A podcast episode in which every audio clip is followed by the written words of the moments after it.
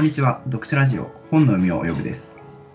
この番組では毎回テーマ本を一冊選んで読書会をする様子をゆるくお届けしています。本を読んだ感想や作品の魅力などについてお話をしています。一部作品に関するネタバレが含まれている可能性がありますのでご了承ください。お相手は司会進行を務めます私、達也とひろしと、通りすがりの友也の3人でお送りします。今回のテーマ本はミハエル・エンデの「モモ」という作品です。それではぜひ最後までお付き合いください。はい、えー今回の選書者はひろしさんになります。まずはこの「モモ」という作品を選んだ理由について聞かせていただいてもよろしいでしょうか。はい。そうですね。あの、以前、プロフィールの方にファンタジー好きっていうふうのを書かせていただいてたんですけれども、今までずっとこのファンタジー全く取り上げてこなかったので、一冊読書会でも何か読めたらいいなと思って、それで選びました。で特にこの本を選んだ理由としては、やっぱりとても有名な作品で、よくツイッターとかでも、あの、読量ツイートとかを見かけていて、前々から気になっていたところだったので、すごく、まあ今回読めたらいいなと思って選びました。あとはその、達也さんが以前、果てしない物語を、あの、感想ツイートをしていたので、まあ達也さんも好きかなと思って、はい、選びましたね。以上です。あ ありがとうございます。まさかちょっと自分のことを 意識しながら選んでいただいたとは思ってなかったんで嬉しいですね。いやもちろん、あの、バチバチに意識してますんで、バチバチに？そう、確かに。自己紹介にファンタジー好きって書いていて、今まで紹介しなかったということで、若干ちょっと詐欺みたいな状態になったところを、今回選んでいただいたということですね。そうですね、いつの間にかプロフィールからファンタジー好きっていうのが消えていて、これまずいなと。はい思う存分、ファンタジー好きであることをお見せいただければと思います。はい。それでは、えー読書会の本編に入っていきたいと思います。ちょっと本編に入る前に、えー読書ラジオ本の妙部では、えー皆様からご質問やご意見を募集しております。えーテーマ本を読んだ感想ですとか、取り上げてほしいトークテーマなど何でも大歓迎ですので、えー匿名の質問箱、マシュマロに送ってください。説明欄のリンクの方に、えーございますので、こちらから、えー私、達也の読書アカウント、ムササビという名前でやってますけれども、こちら宛てのマシュマロに送ってください。えっ、と、匿名のサービスなんですけど、もしよろしければ、ラジオネームをつけて送っていただけると嬉しいです。はい。では、えー読書会の方に入っていきたいと思います。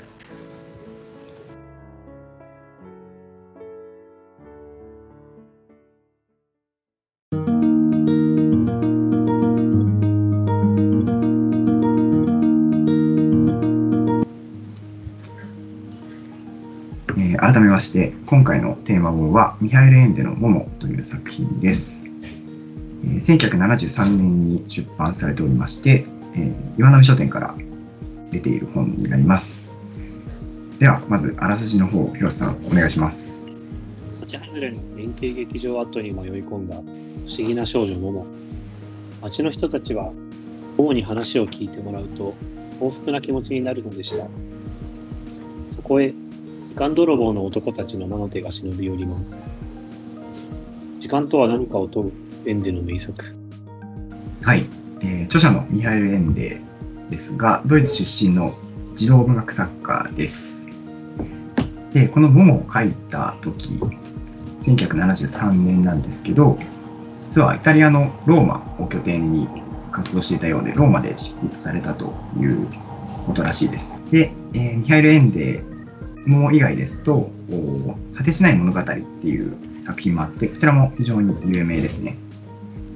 はい。で、えーと作品ですけれども、ジャンルとしてはファンタジー、えーまた児童文学の作品ですね。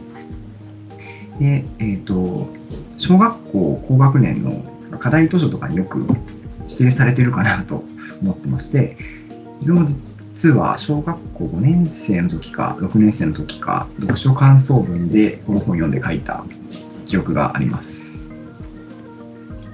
岩波少年文庫版の、えー役者後書きに書かれている文章がすごいこの作品のことを表しているなと思ったのでそのまま引用するんですけど、えー探偵小説のようなスリル。で空想科学小説的なファンタジー、して時代への鋭い風刺っていうのが描かれている作品ということでいや本当にその通りだなというふうに思います。で、まあ、ざっくりとしたお話の筋としてはまず主人公がモモタイトルの、えーにもなってるんですけどモモっていうのがある日円形劇場の廃墟に住み着いた不老の少女。で、その町の人々のお話とかを聞いたら、その人たちの、えー想像力をこう豊かにさせてくれるっていうような才能がある少女ですね。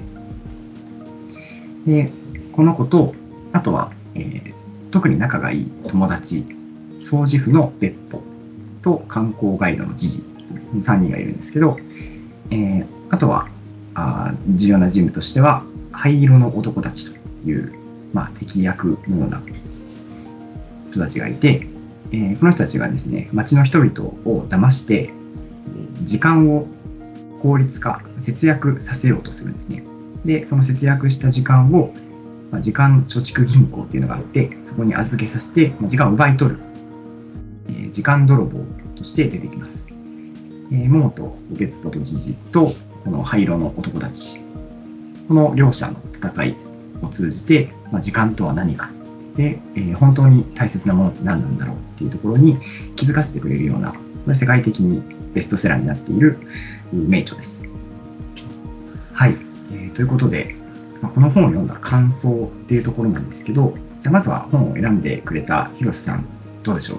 本を読んでどんなことを感じましたか？やっぱりその時間をテーマにしている作品っていうことで、その時間の使い方とか、その、せかせかしないでゆったり過ごすとか、そういったことの大切さってやっぱり、あの感じなんですけど、やっぱその、エンデの作品って初めて読みまして、今回その、文章の表現力というか、美しさがすごく特徴的だったっていう感想の方が強かったですね。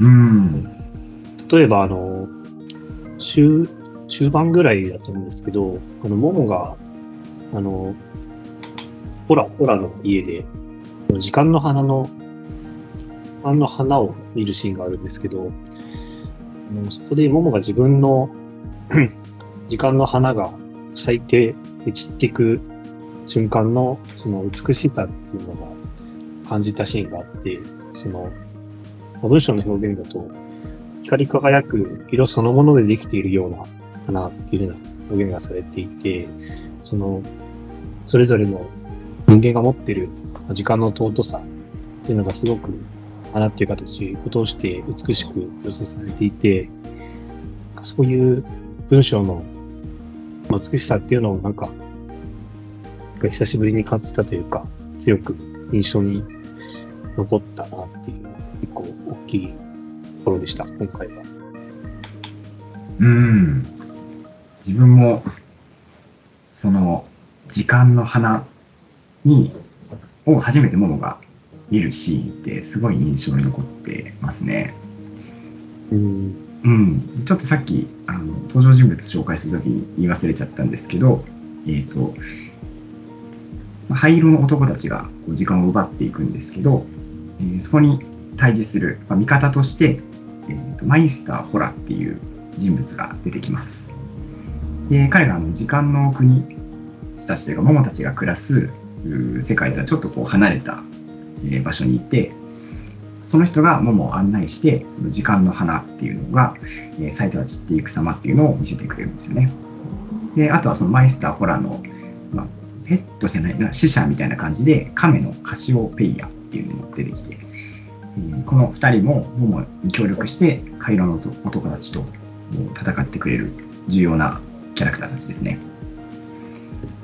うん、でそう今広瀬さんがお話ししてくれた通り、この作品ってこう、その社会とか時代への風刺っていうのが、まずこう読んでいて伝わってくるかなと思うんですけど、自分も割と、なんて言うんでしょう、こう、ファンタジー小説として、すごい面白かったなと思いました。多分読むのこれ3回目ぐらいなんですけど、今回本当に純粋にファンタジーとして楽しもうと思って読んだところがあって、ま時間を主題にしたファンタジーとしてすごく面白かったなと思います。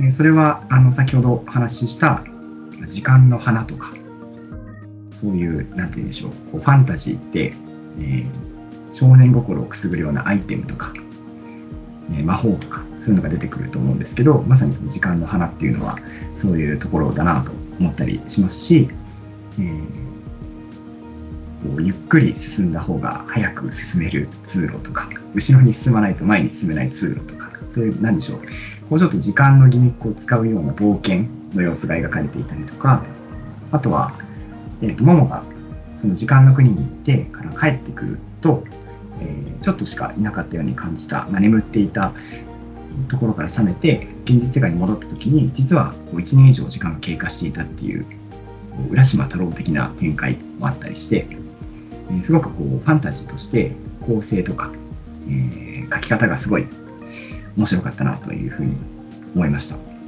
はい。えー、ともやさんどうですか？桃を読んでこんなことを感じましたっていうのが教えていただいてもいいですか？はい。そうですね。まあ、今までのお話にあった通り、まあ、モモという作品が全体的に時間を主題にした、えっと、まあファンタジー小説になっていて、まあ、子供子供にとっては教育的であり、もう大人にとってはちょっと風刺的で、まあ、ちょっと刺さる人も多いんじゃないかなっていうふうに思っています。まあ、それと同時に、うんこれはなんか、あの、作者の力量力量なのか、まああるいは役者、翻訳した方の、ちょっと、あの、力量なのかわからないんですけど、表現がユニークですごい面白かったっていうのと、なんかツッコミがど、ツッコミどころが多い展開が 多くて、うん思って話内容自体は、あの、してたんですけど、こんなになんか文章が面白いと思わなくて、あの、うん。まあ、そういう意味で、あの、今回聞いていただいてる皆さんにも、あの、お勧めしたいと言っても過言ではないです。うん。はい。ありがとうございます。そうですね。確かに。そうなんですよ。まあ、多分、ミハイル・エンデ、えー著者もそうですし、役者である大島香織さんかな？もう、お二人の力量だと思うんですけど、まあ、まず、まあ、児童小説っていうところもあると思うんですけど、読みやすい。そして、えーお二人が言ってるように、表現がですね、すごく良い。で、かつ、確かにちょっと、友谷さんがどういうところに感じたのかわかんないんですけど、ツッコミポイントっていうのも、うん、自分もあったように感じましたね。しかと書き留めておきました。あ、本当ですかメモってます。はい。ああ、ちょっとじゃあ、ぜひ発表いただいてもいいですか？発表していいですか？うん。一つ目なんですけど、ケース1、はケース1いいですか？ケース1。うん言い直した。うん。あの、円形舞台上、モモが住んでいる、あの、ところにみんな、あの、押し寄せてきて、まあ、何かあったら、その、傾聴力に優れてる、モモに話を聞きに行ったら、解決するよっていうのが、住人の間で話題になったんですよね。うん。で、まあ、それ自体はいいと思うんですよ。確かになんか話を聞いてもらえただけで楽になるような、なんか雰囲気の人っていますし、うんわかるんですけど、あの、ちょっとこれはどうかなって思ったのが、なんか、殺、殺し合いになりそうなほど、仲悪い奴らを、モモのとこに斡旋して、モモに解決させようとしたんですよね。ありましたね。こう序盤だったと思う。うん。今にも取っ組み合いの喧嘩をしそうな、うんあ罵倒し合ってる大の大人のモモのとこに連れて行って、まあ結果モモが解決したのもすごいんですけど、うん。そこはちょっとびっくりしましたね。そうですね。確かに。周りの人が無責任すぎるか。まあでも、ももが、あれなんですよねな。なんかやってるわけでもないんですよね。こう、そばで話を聞いて、その人たちの様子を見てるだけというか。だから、ここも、なんでしょう。ももという登場人物を通して、著者のエンデが何かをこう、伝えたいんだろうなと思っていて、なんでしょう、こう、例えば今言ってくれたみたいに、本当にお互いを憎み合って、ひどい喧嘩をしたとか、いう時も、なんでしょう、こう、ちょっと時間を置いてというか、ね、まあ、時間が経てば、お互いこう冷静になって、冷静な頭で、えー話をすることで和解ができますよっていう、なんでしょう、その、一回一呼吸を置こうよっていうことを、このモモが登場人物たちの話を聞く、聞き手になるっていう、の序盤のシーンを通じて表されてるのかなとか、今思ったりしましたね。なるほど。うん。他はあります？あ、ケースに、モモがいないと遊ばない子供たち。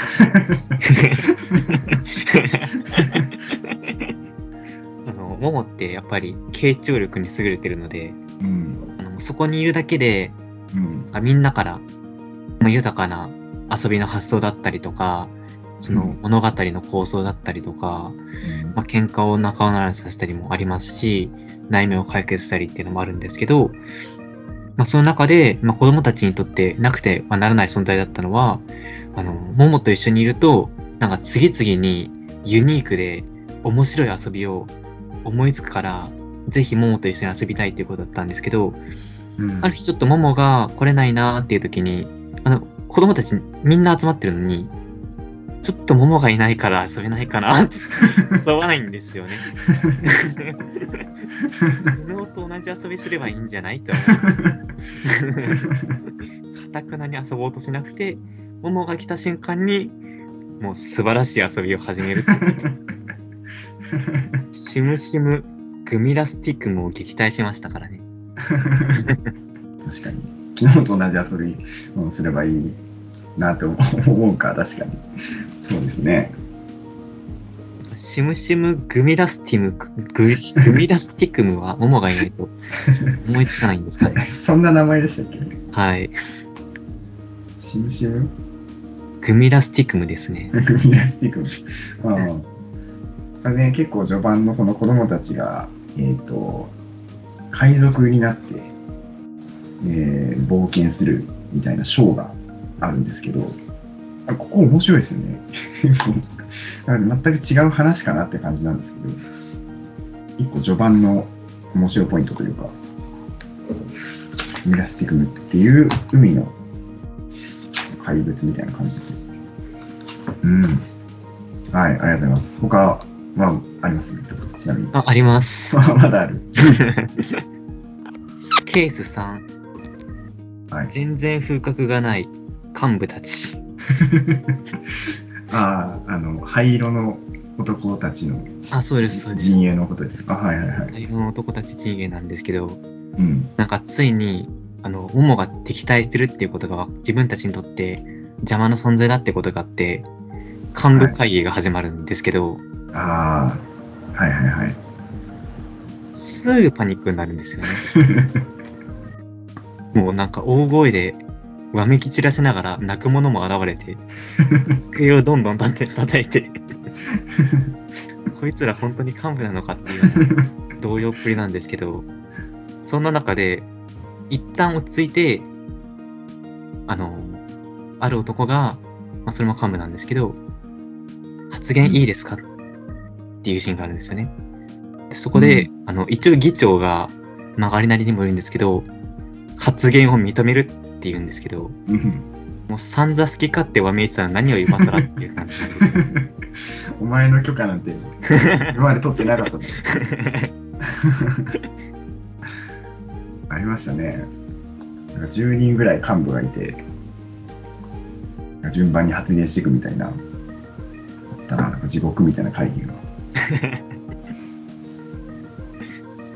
そうなんですよね。まあ、モモがその灰色の男たちが人々を騙して時間を奪っていくんですけど、まあ、モモはなんなんて言うんでしょうね、その、うんまあ、決まった住所とか親とかを持たない、ちょっとこう、異端な存在として描かれてるので、この灰色の男たちの甘い誘惑にこう引っかからないんですよ。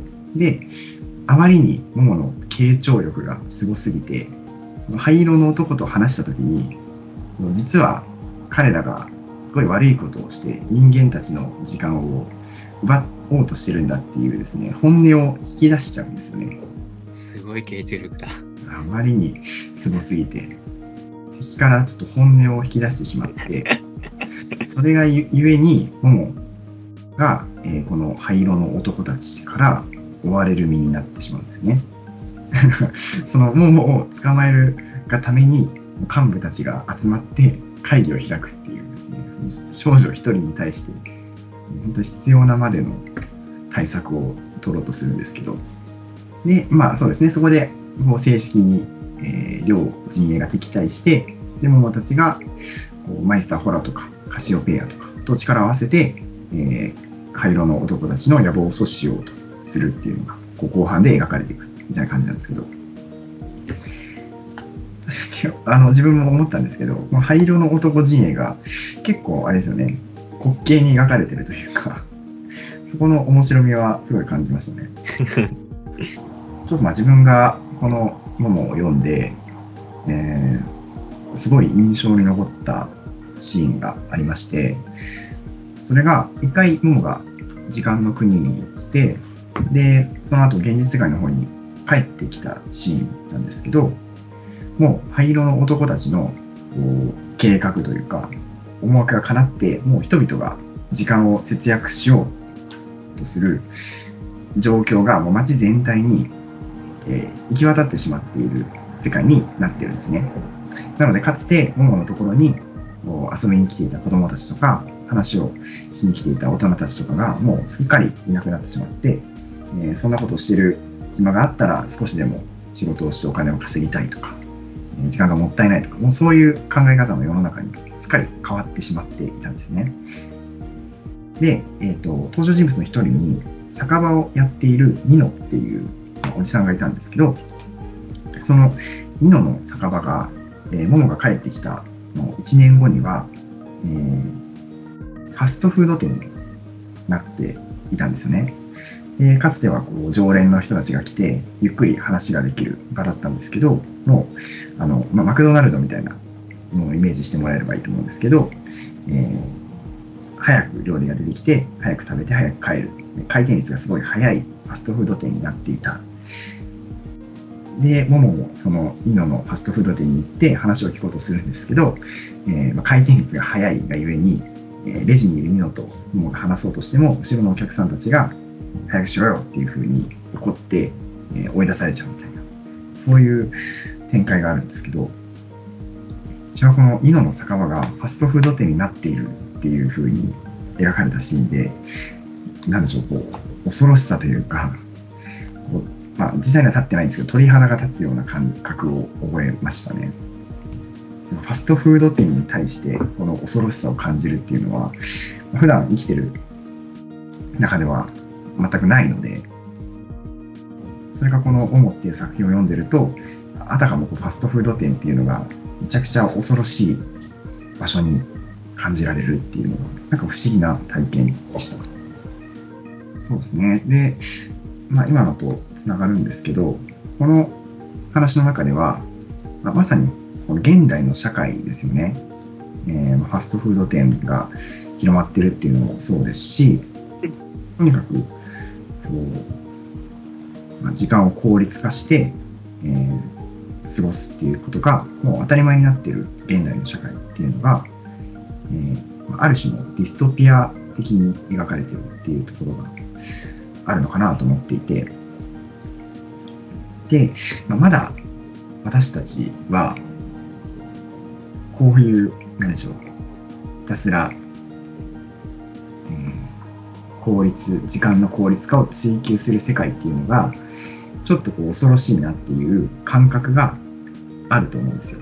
そういう現代社会に生きていながらも、そこにある種の恐ろしさを感じる感性があると思うんですけど、今後、さらに時代が経っていくと、ななんて言うんでしょう、このモモで描かれてる世界の何が悪いのっていうような感覚の世代というか、そういう常識が出てくるのかなっていうふうにもちょっと想像して、まあ、あこの世界が恐ろしいっていうふうに感じられる感覚であること、この世界の何が悪いのっていう感覚にまだなっていないっていうことに、えー胸をなで下ろすような感じもあって、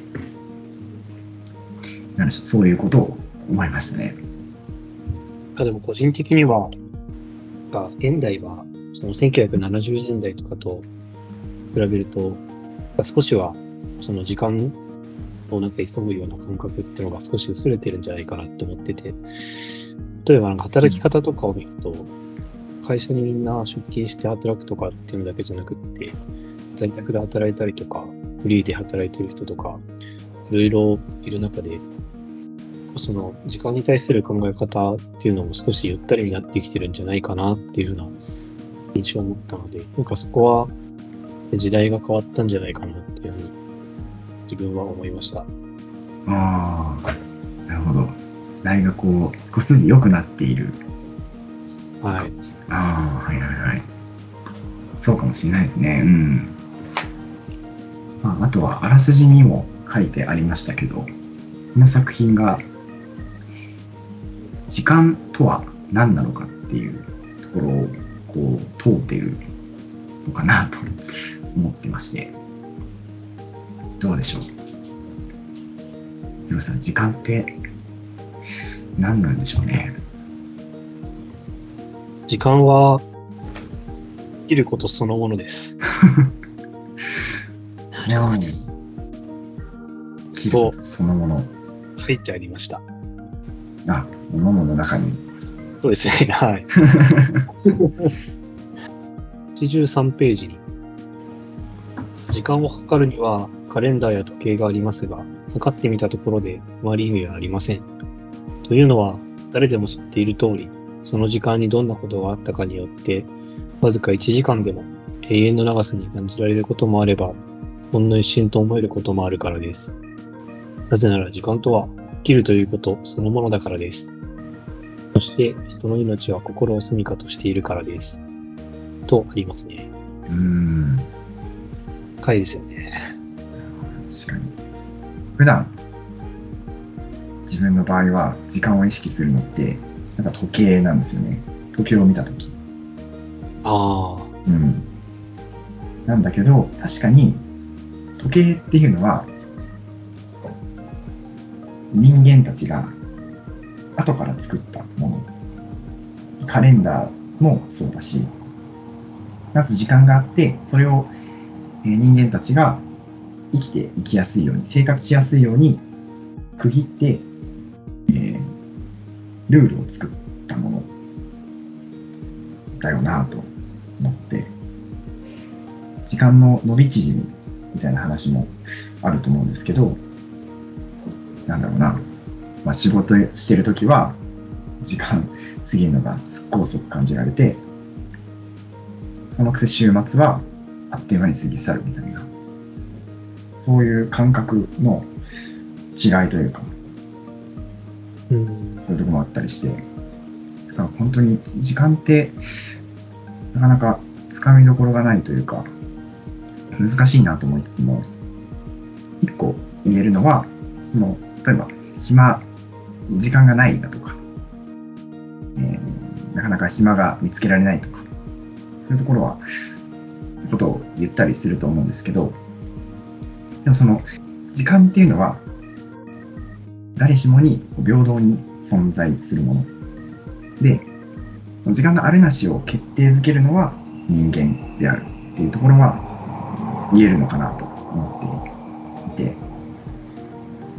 時間とは生きるということそのものっていうのは、確かに本当にそうだなと思いますね。あとは、えーその生きてる中でまあ、時間っていうものをどう使っていくのかっていうのを、それぞれ個人が決めていくっていうことなのかなと思いましたね。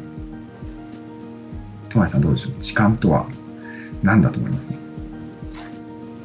お教えいたしましょう。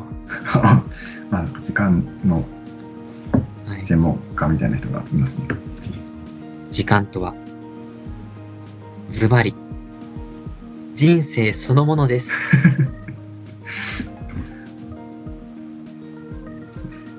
時間とは人生そのもの。はい。生きるということそのもの。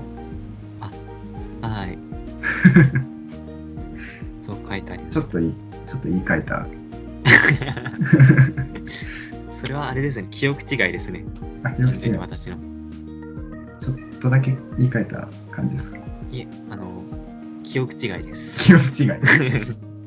あれちょっと録音しちゃってるんで、あうん、残ってはいるんですけど。ーはいお金と時間っていう観点で見ると、うん、とってまあお金の方が多分分かりや物質があって分かりやすいと思うんですけど、うん。まあ、お金を使って、まあ、食べ物なりを買って、まあ、それを自分の体に取り込んで自分の体を作っていてあるいはお金を使って何か自分の欲しいものを手に入れてそれを自分の所有物としてだんだんと豊かになっていく。に対して時間は自分でなんか稼いでるとかそういうのはないんですでに持ってるものなんであんまり自覚なく使っちゃうんですけどそこで使われた時間は自分の人生そのものでうん。この時間を意識的に使うか、無意識に浪費してしまうかどうかで、最終的な自分の人生を形作っていくっていうようなうん。感じですね。うん。はなんでしょう。本当にそのその人の、価値観というかえー、生きる道生き方。うん。ええ。まあ本当人生ですよね。えー、っていうのが、えーその時間を決定づける。その人の人生によって時間というのがその人らしく変容するっていう感じはあるんだろうなっていうのを思ったりしますね。そうだね、うんお金、まあ今の話の、まあ、繰り返しになるけど、うん。お金の方が物質的にあって見えやすいから、どうしてもそっちに目が行きがちだけど、うんお。金の使い方と同じように時間の使い方も意識的になりたいなって思ってうん。というのも、お金の使い方って、まあ、そこも個性が出るとは思うんだけど、もう買うものであったりとか、体験できるサービスって、うん。もう、そんな、そんなに個性出ないかなって思う一方で、時間の使い方に関しては、もう誰とどこで何をするかっていう、もう膨大な変数が存在するから、そっちの方が使い方としてはうん。個性が出るし、うん。なんか楽しむ要素が多いよね、きっと。確かに。うん。そうですね。それでいて、多分、人々は、お金の使い方っていうのは、すごくこう意識するところだと思うけど、時間の使い方っていうところは、なかなか本当に気をつけないと、あまり意識しないところなのかなっていうところはあるかもしれないですね。あ、そうそうそう。で、ちょっとさっき言いかけたのは、時間って、こう、まあ、なんでしょう、こう、感覚として、めっちゃ過ぎるの遅いなと思うときと、めっちゃ早く過ぎるなっていうときと、これ、ああると思うんですよね。なんか、こう、科学的にどうこうっていう話は、ちょっと詳しくないでわかんないんですけど、自分は、ななんでしょう、この時間の、えー、過ぎ方の伸び縮みみたいなのがあるんじゃないかと思っていて、なんかこう、二人はどう思うのかなっていうのが、確かに、光の速さで動いてる物体とかだったら時間遅く進みますもんね。そういう話ですか？ああ、えっと、もう一度。仕事の時は、あの、光の速さで達也さんがうん。うんあ動き回ってるから遅く感じて、うん。休日は部屋の隅にうずくまっているから時間を早く感じるっていう。そういうなんか相対性理論的なお話を。いや、違う、違います。僕あの、仕事中高速で動いてない。止まって見えるぜじゃない。そういう意味で言うと私はあんまり高速台動かないですね。動けないでしょ、まず。頑張ればいけるみたいな感じで話してますけど。まだ本気出してないだけなんですけどね。うん。不思議だよなと思って。早くすぎる。うんん。でも割と仕事はうん。楽しい仕事やってる時は早く終わりますよね。ああ、そうそうそう。だから仕事、本当に、その内容によっても、うーん。死ぬほど遅い時と、あっという間の時と、ああ、遅く感じた時うんあ。りますね。うん。なんか不思議だよなと。小学校の時の塾の授業とかね。うん。ピンポイントで。で名工義塾ってほら、こう、うん。仕切りに区切られてるじゃないですか。あわかん。ないです。ごめん。なさい。英語義塾、仕切りっていうのは一応なん。か半個室みたいな形で、はいはいはい。そこをまあ先生がこう回って個別指導みたいな形ああ、一人ずつ、こう、勉強スペースみたいなのが。うん。あるってことですか？ああ、なるほど。机が縦に並んでるだけなんですけど、一応仕切りになってて、うん。別的な、はいはいはい、別指はい。導的な感じになってるんですけど、うん。時計が見えないので、あの椅子の上に立ってうん。5分おきに眺めてましたもんね。ああ、ちょっとスペースから顔出して。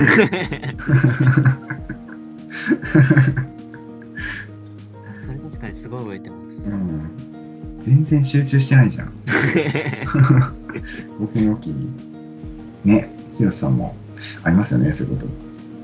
そうですね。なんか最近はほとんどなくて、え、ないんですか？あれですけど、なんかでも、今お話聞いててふと思ったんですけど、うんその、常に、その、ずっと集中してることを何かやってた場合って、うん。時間の速さがすごい速い状態が延々と続くわけじゃないですか。うん。そうなるとやっぱり速くなるのかなっていうふうに思ったんですけど、うんどうなんですかね。うん。いや、な、なんなんだろうね、本当に。いやー、わかんないですね。あれなのかな、時計を頻繁に見てると、その、だからちょっとずつ、それほど5分おきに、ちょっとずつ、えー、長針が動いてるなっていうのを小刻みに見ていくわけじゃないですか。その何回も時計を見るっていうプロセスによって、時間過ぎるの遅いなって感じるのかな。で集中しているときは時計なんて見ないじゃないですか。あっという間に、えー、何時間も経ってるみたいな。ちょっと何何言ってるかわかんないけど。うん。抽象的な話って難しいですね、なんか。難しいね。うん。いや、なんか時間をテーマにする小説って面白いんだよな。やっぱ時間は人を引きつけるよな。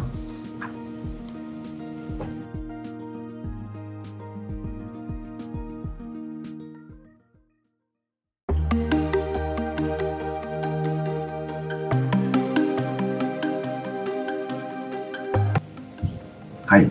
じゃあ、最後に、一行のコーナーに行きたいと思います。本の海を泳ぐでは、読書会の最後に、智也さんに作品を一言で表す一行を発表してもらっています。えーでは、今回も先生お願いします。はい。今回のテーマ本。桃の一行は、時間泥棒はいつでもあなたの心の中にです。ちょっと趣向を変えてみます。いや、変わりましたよね。あ変わったなってことは伝わりました。あ、伝わってよかったです。いつでもあなたの心の、ななんでしょう、なんかこうアイドルのキャッチコピーみたいなはい。路線で。大体その、心の中にいる存在って、うん。いい、ポジティブなものがあると思うんですけど、うんうんうん。逆に今回時間泥棒っていうネガティブな言葉を入れて、うん。ちょっと危機感を煽るようなうん。一行になってますね。うん。今回この小説の中で最後結末を迎えるわけなんですけれども、それで、うまあハッピーエンドのような形で、まあ終わるかどうかちょっとリスナーの方自身の目で確かめていただきたいんですけれども、ほぼ言ったけどね。うん。まあそれでも、時間泥棒ってもともと人の心心から生まれたっていうような、あの、うん。文文言も出てきたと思うんですけど、まあ人が話の中でできたように、あの時間の使い方に意識的にならないと、また生まれうる存在なのかなと思って、うん。そういう観点に基づきこの一行を決めたんですけど、あと、コラ、まあ、賢者の人ですね。時間の賢者が、このはい小説の中に出てくるんですけど、まあ、そのセリフの中で結構印象的なセリフがあって、まあ、コラは、あの、時間を、生み出した時間を人間に与えるような仕事をしてるんですね。で、うんまあ、何でもできるような万能な人なので、あの、ももも、コラにちょっと何かしてよって頼むんですけど、ちょっと時間泥棒に人々の時間奪われちゃってるよっていう話するんですけど、まあ、ホラーは特に何もすることができず、私は時間を与えるだけなんだよねっていうことを言って、その使い道は、あの、人間が決めるものなんだよっていうセリフが、まあ、結構印象的で、まあ、そういう意味でも、あの、この内容にさせていただきました。うん。なるほど。確かにそうですね。まあ、今回、モモっていう作品の中では、えーまあ、人々のに隠れた存在、なんか目にはなかなか止まらないような存在として、まあ、灰色の男たちって描かれてるんですけど、今の友也さんのお話聞くと、確かにこの灰色の男たちのような、まあ、存在というか、そういうものって、本当に生きている人間、一人一人、それぞれの心の中に多分存在していて、で、一方で、こう、何でしょう、まあ、灰色の男の対対極じゃないですけど、まあ、こう、えー周りの人たちとのコミュニケーションというか、一緒に過ごす時間を大切にするっていう、本当に大切なもののために費やす時間、そういう使い方っていうのも、同時に人々の心の中には存在していて、だからその、えー多分、どちらも、それぞれ人の中にもあって、それを、こう、どう、えー選んでいくのか、選択していくのかっていうところなのかなと思ったので、えーまさに今回の一行もとても素晴らしい一行だったと思います。ありがとうございます。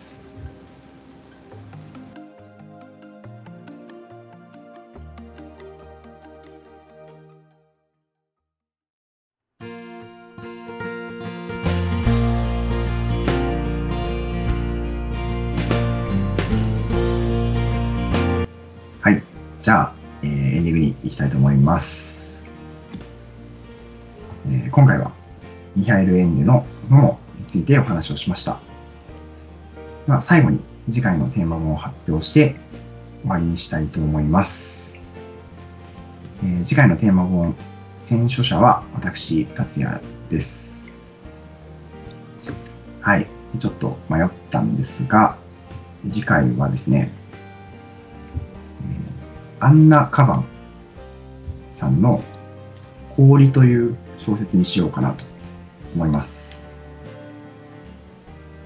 ちょっと私、こちらまだ読んだことないので、えー例のごとく面白いかどうかはまだわからないんですけど、個人的にはずっと気になっていた小説でして、えーまあ、らすじを読むとですね、氷が全世界を覆い尽くそうとしている世界の小説ということで、すごく面白そうだなと思ったので、選びました。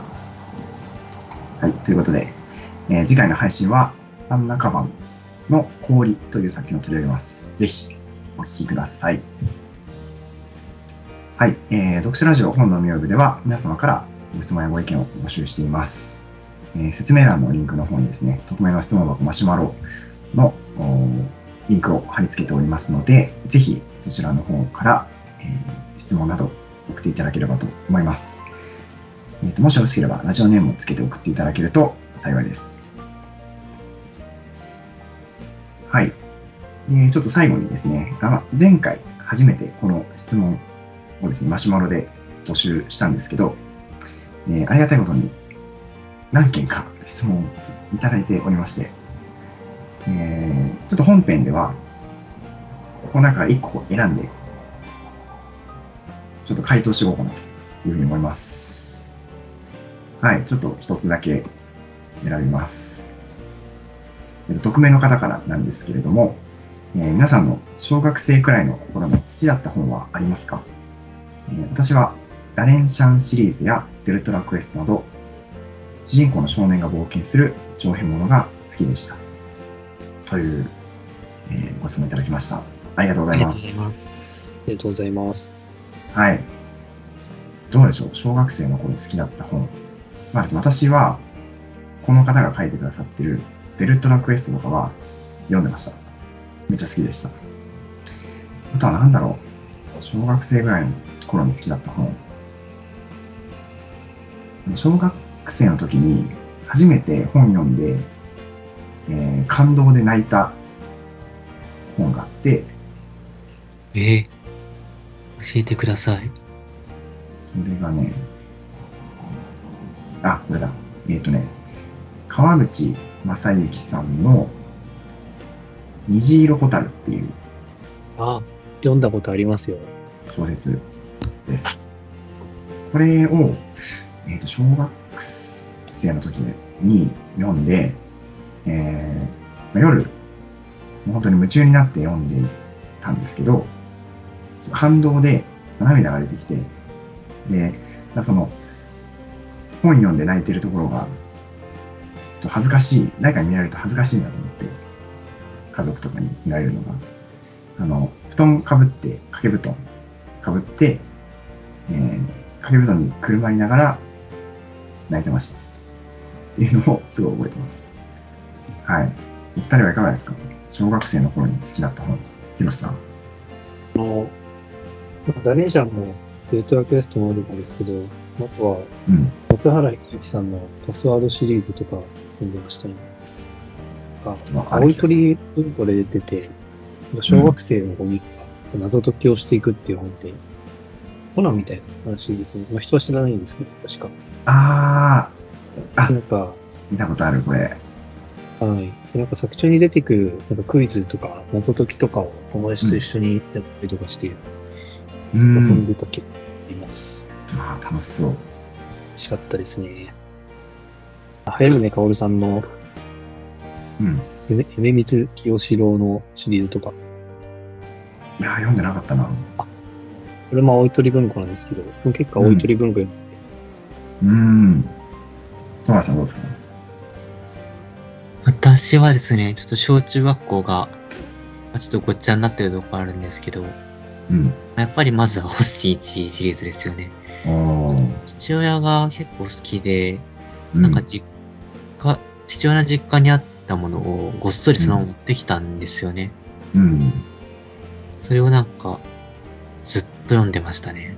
え SF 小説なんですけど、SF のショートショートの小説で、まあ、ご存知の方は多いかなと思うんですけど、ー。ホスティ1の小説が読みやすくて、うん。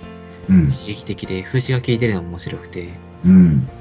で、まあ、大、どんでん返しみたいなのも多くて、うん。子供ながらに結構、なんか想像力働かせながら楽しめてたなとは思います。あんまり小説読まなかったんですけど、ホスティさんの小説だけはすぐ読んでましたね。あと小説関係でいくと、すごい好きだったのが、空を、関口直さんの空を使うまでっていう小説があって、うん。これもちょっと、まあ、友達と協力してトライアスロン大会に出て、あの、見返すみたいな、えざっくー。りとそんな話なんですけど、うん。まあ、ざっくりとそのその話が大筋ではあるんですけど、結構その、なんだろうな、アップダウンが激しいというか物語の。うん。なんかすごい悲しい事件も起こったりして、うん。でもなんか最終的に前向きな方向に向かっていくのが、なんかすごい感動して、涙を流した記憶がありますね。でもちょっと、親に見られるの恥ずかしいじゃないですか。なので、布団に潜ってもしかしたら涙したかもしれないですね。いやわしやないか。いや、いいですね。それぞれ、ちっちゃい頃に読んだ本、違いますね。この話、それぞれ違うのは当たり前なんですけど、やっぱ聞くの面白いですね。はい。ちょっと他にもいろいろいただいてるんですけど、ちょっと番外編で回答させていただこうと思います。はい。えーのこんな感じで、えいただいたご質問には、本編かもしくは番外編の方で回答させていただこうと思いますので、送っていただけると幸いです。はい。えーそれでは、今回は以上になります。またお会いしましょう。ありがとうございました。ありがとうございました。すごい揃ったな。練習したもんね。めちゃくちゃ揃ってたよ。今